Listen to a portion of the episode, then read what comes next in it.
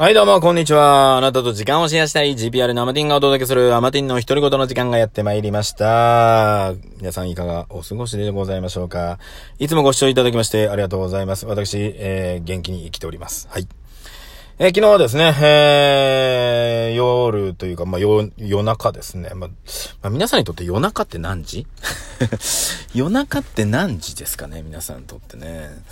えーっと、まあ、夜中って言うとね、2時とか3時ぐらいが夜中っていうならば、えー夜ですね、私の場合ね。えーでも2時3時はもう早朝だって言われる方も中にはいらっしゃるので、こう自分の当たり前っていうのはね、あのー人にとって当たり前じゃないことが多いわけですよ。例えばもうね、あのー例えば魚市場でね、仕事をされてる方はもう朝2時とか起きて、もう1時とかで起きていくわけじゃないですか。そうすると早朝ですよね、もう1時にってのはね。えー、私の場合ね、だいたい寝るのが3時、4時になってきますので、まあ、12時ぐらいは夜。ね。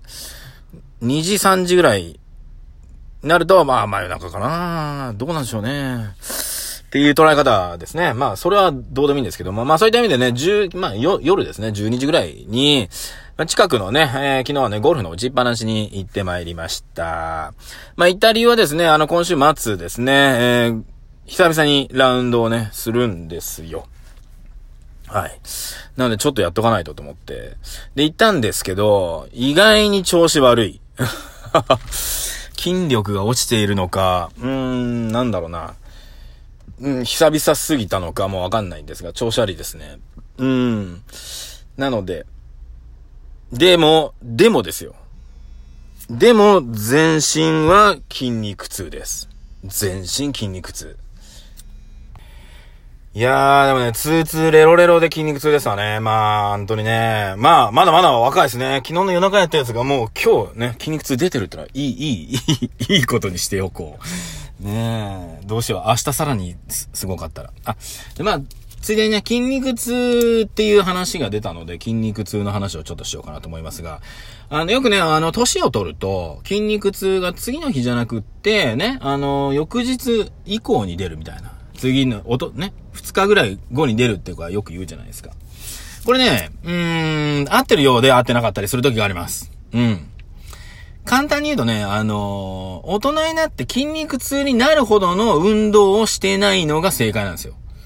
そう。だから、例えば中学校時代にね、スポーツとか、まあ僕は運動部だったんですけど、あんなとか学生時代ね、やってたレベルの、うーん、スポーツは、一切やってないです、大人になってから。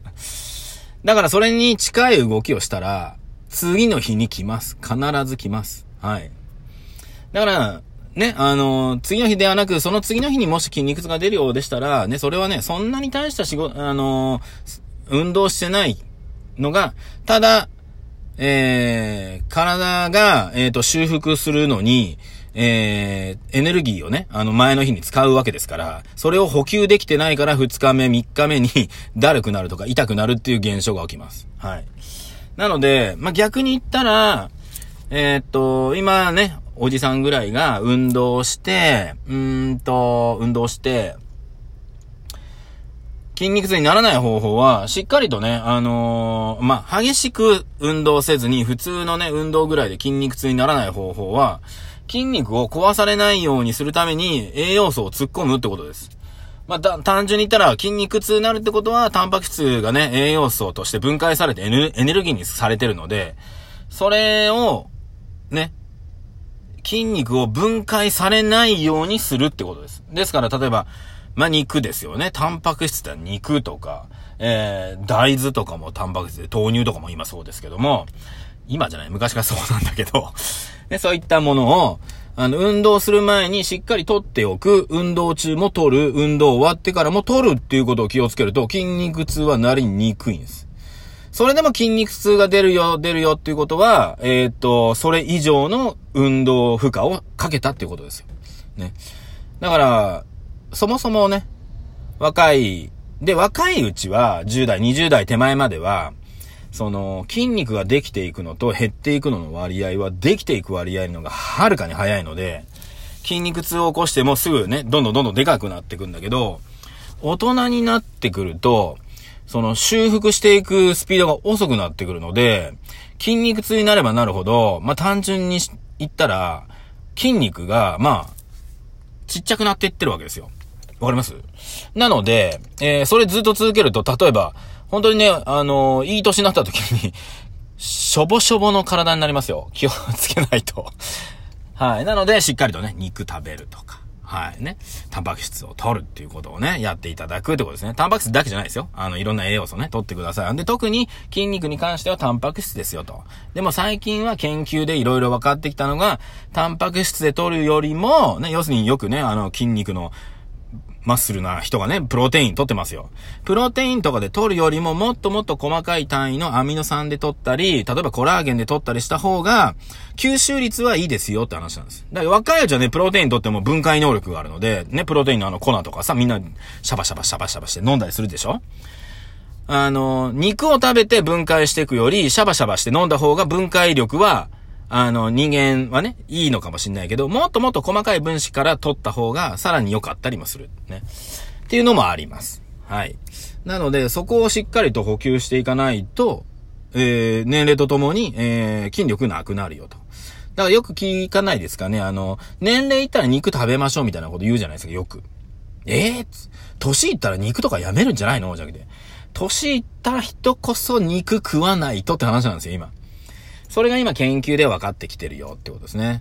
だからしっかりとお肉を食べてる方は、えー、ね、ガタイもね、よくね、あの変な転び方したりとかしないまんま生きることができるんですが、肉だけ食べてるのは良くないよってことなんですよ。ね。ここはバランス。人間ってバランスよくできてるので、そこはしっかりとね、バランス取ってくださいと。っていうとこですね。で、まあ肉食べれないよ、なんたらしてるのはちょっと大変だよっていう方のために、世の中サプリメントが存在してるだけで、ね。だからそこの足りない栄養素を、えー、サプリメントで補う。だからサプリメントね。栄養補給、補助、補助っていうね。えー、わけですよ。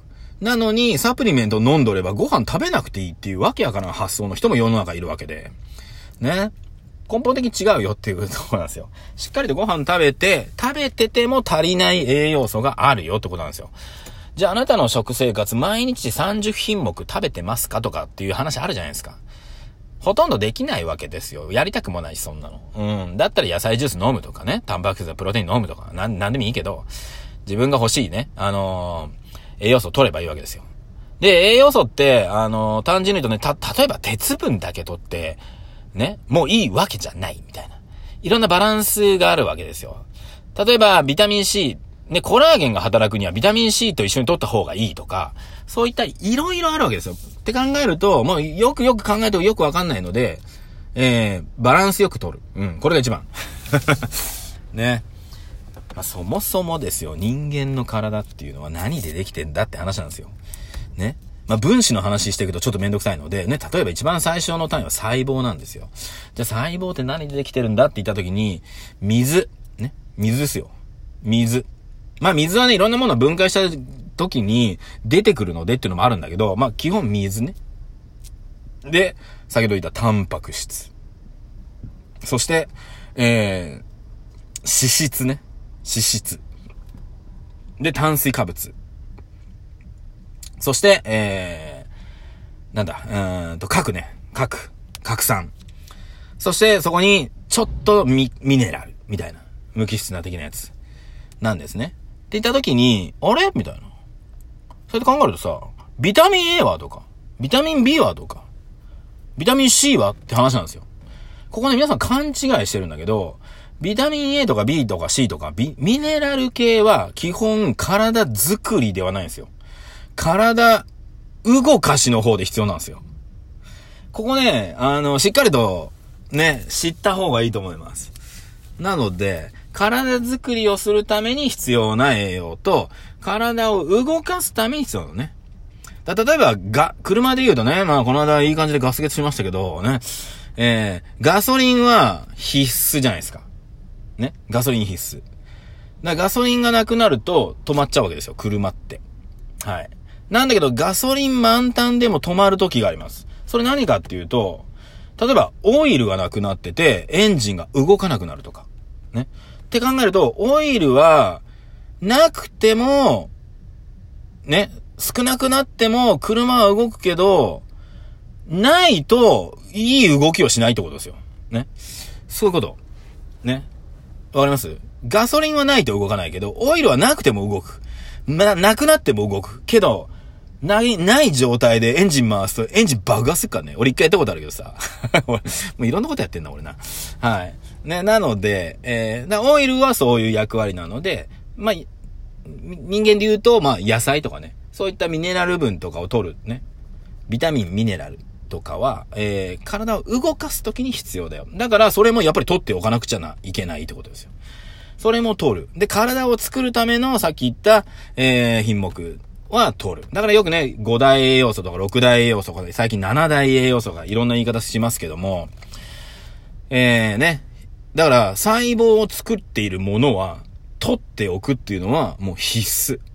そこにプラスアルファ、えー、体を動かすために必要な、えー、栄養素を、えー、補って、入れていくってことですね。